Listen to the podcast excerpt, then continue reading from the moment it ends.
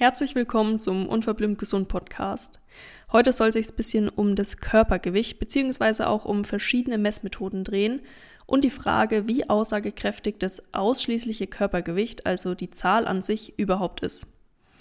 Ich glaube, viele kennen das Gefühl, wenn man sich auf die Waage stellt und vielleicht nicht unbedingt die Zahl erscheint, die man sich erhofft und was das Ganze dann in einem auslöst. Oftmals nämlich ein schlechtes Gewissen.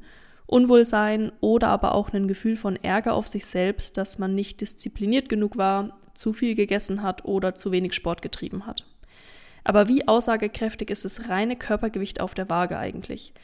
Ich kann dir sagen, überhaupt nicht aussagekräftig. Genauso wenig aussagekräftig wie der B M I, also der Body Mass Index. Vielleicht erst nochmal zur Erklärung, was der B M I aussagt. Der B M I wird herangezogen, um auf einfache Art und Weise die Ausprägung eines Über- oder auch Untergewichts zu erfassen. Er setzt sich zusammen aus dem Körpergewicht und der Körpergröße. Das Problem ist jedoch, dass der B M I nicht das Verhältnis von Fett zu Muskelmasse berücksichtigt.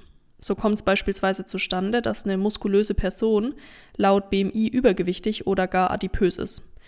Die Ursache hierfür ist, dass Muskelmasse aufgrund der höheren Dichte schwerer ist als Fettmasse. Aber warum hat man überhaupt so Messgrößen wie das Gewicht oder den B M I? Man möchte damit das Risiko für Erkrankungen wie Herz-Kreislauf-Erkrankungen oder Diabetes mellitus abschätzen. Hierfür ist jedoch nicht primär das Gewicht entscheidend, sondern vor allem die Körperzusammensetzung. Diese kann derzeit am besten mit der sogenannten bioelektrischen Impedanzanalyse, einer B I A, erfasst werden.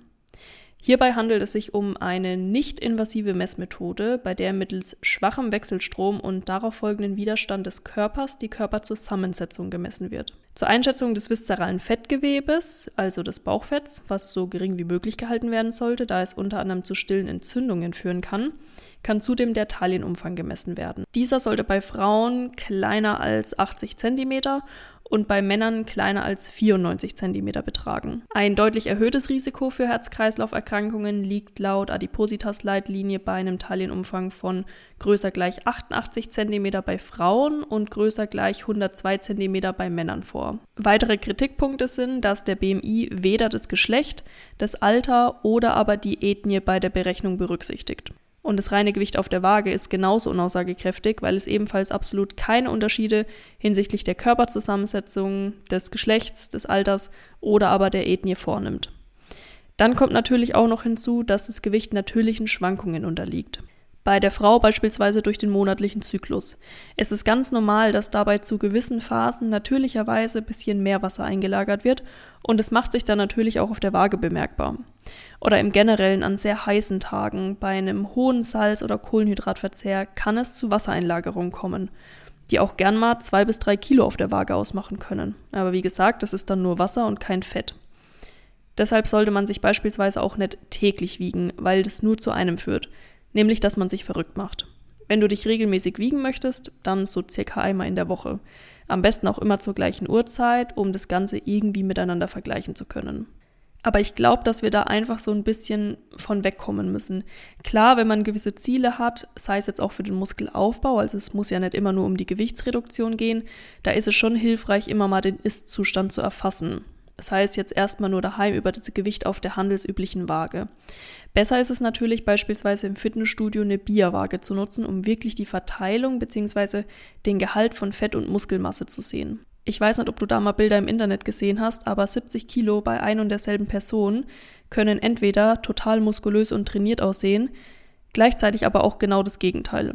Je nachdem, wie eben die Körperzusammensetzung aussieht. Geh also hier und da vielleicht eher nach dem Blick im Spiegel. Und entfolg vor allem Leuten auf Instagram, bei denen du merkst, deren Content tut dir nicht gut. Wir vergleichen uns einfach ständig mit anderen Menschen. Das muss gar nicht bewusst passieren, sondern geschieht extrem viel im Unterbewusstsein. Ich habe das Ganze damals auch so ein bisschen in meiner Masterarbeit untersucht und es ist echt krass und auch traurig, wie stark dieses Vergleichen auf den sozialen Medien ausgeprägt ist. Irgendwo ist es ja auch normal und evolutionär bedingt, dass man sich mit anderen vergleicht, aber auf den sozialen Medien sieht man einfach unrealistische Körperbilder. Bilder, die bearbeitet sind, Menschen, die im perfekten Licht, der perfekten Perspektive und perfekten Pose stehen. Es ist einfach so viel Fake und man sieht natürlich immer nur die besten Bilder. Naja, also das war jetzt mal so ein kleiner Ausschweifer. Was ich eigentlich damit sagen wollte ist, mach dich nicht verrückt durch die Zahl, die auf der Waage steht. Du solltest aus gesundheitlicher Sicht schon auf deine Körperzusammensetzung achten, aber irgendwo auch einfach leben. Ernähr dich gesund und ausgewogen, beweg dich und treib Sport, umgib dich mit deinen Liebsten und geh deiner Leidenschaft nach. Die Zahl auf der Waage sollte nicht dein Wesen definieren. Damit vielen Dank fürs Zuhören. Ich würde mich freuen, wenn du auch zur nächsten Folge wieder einschaltest.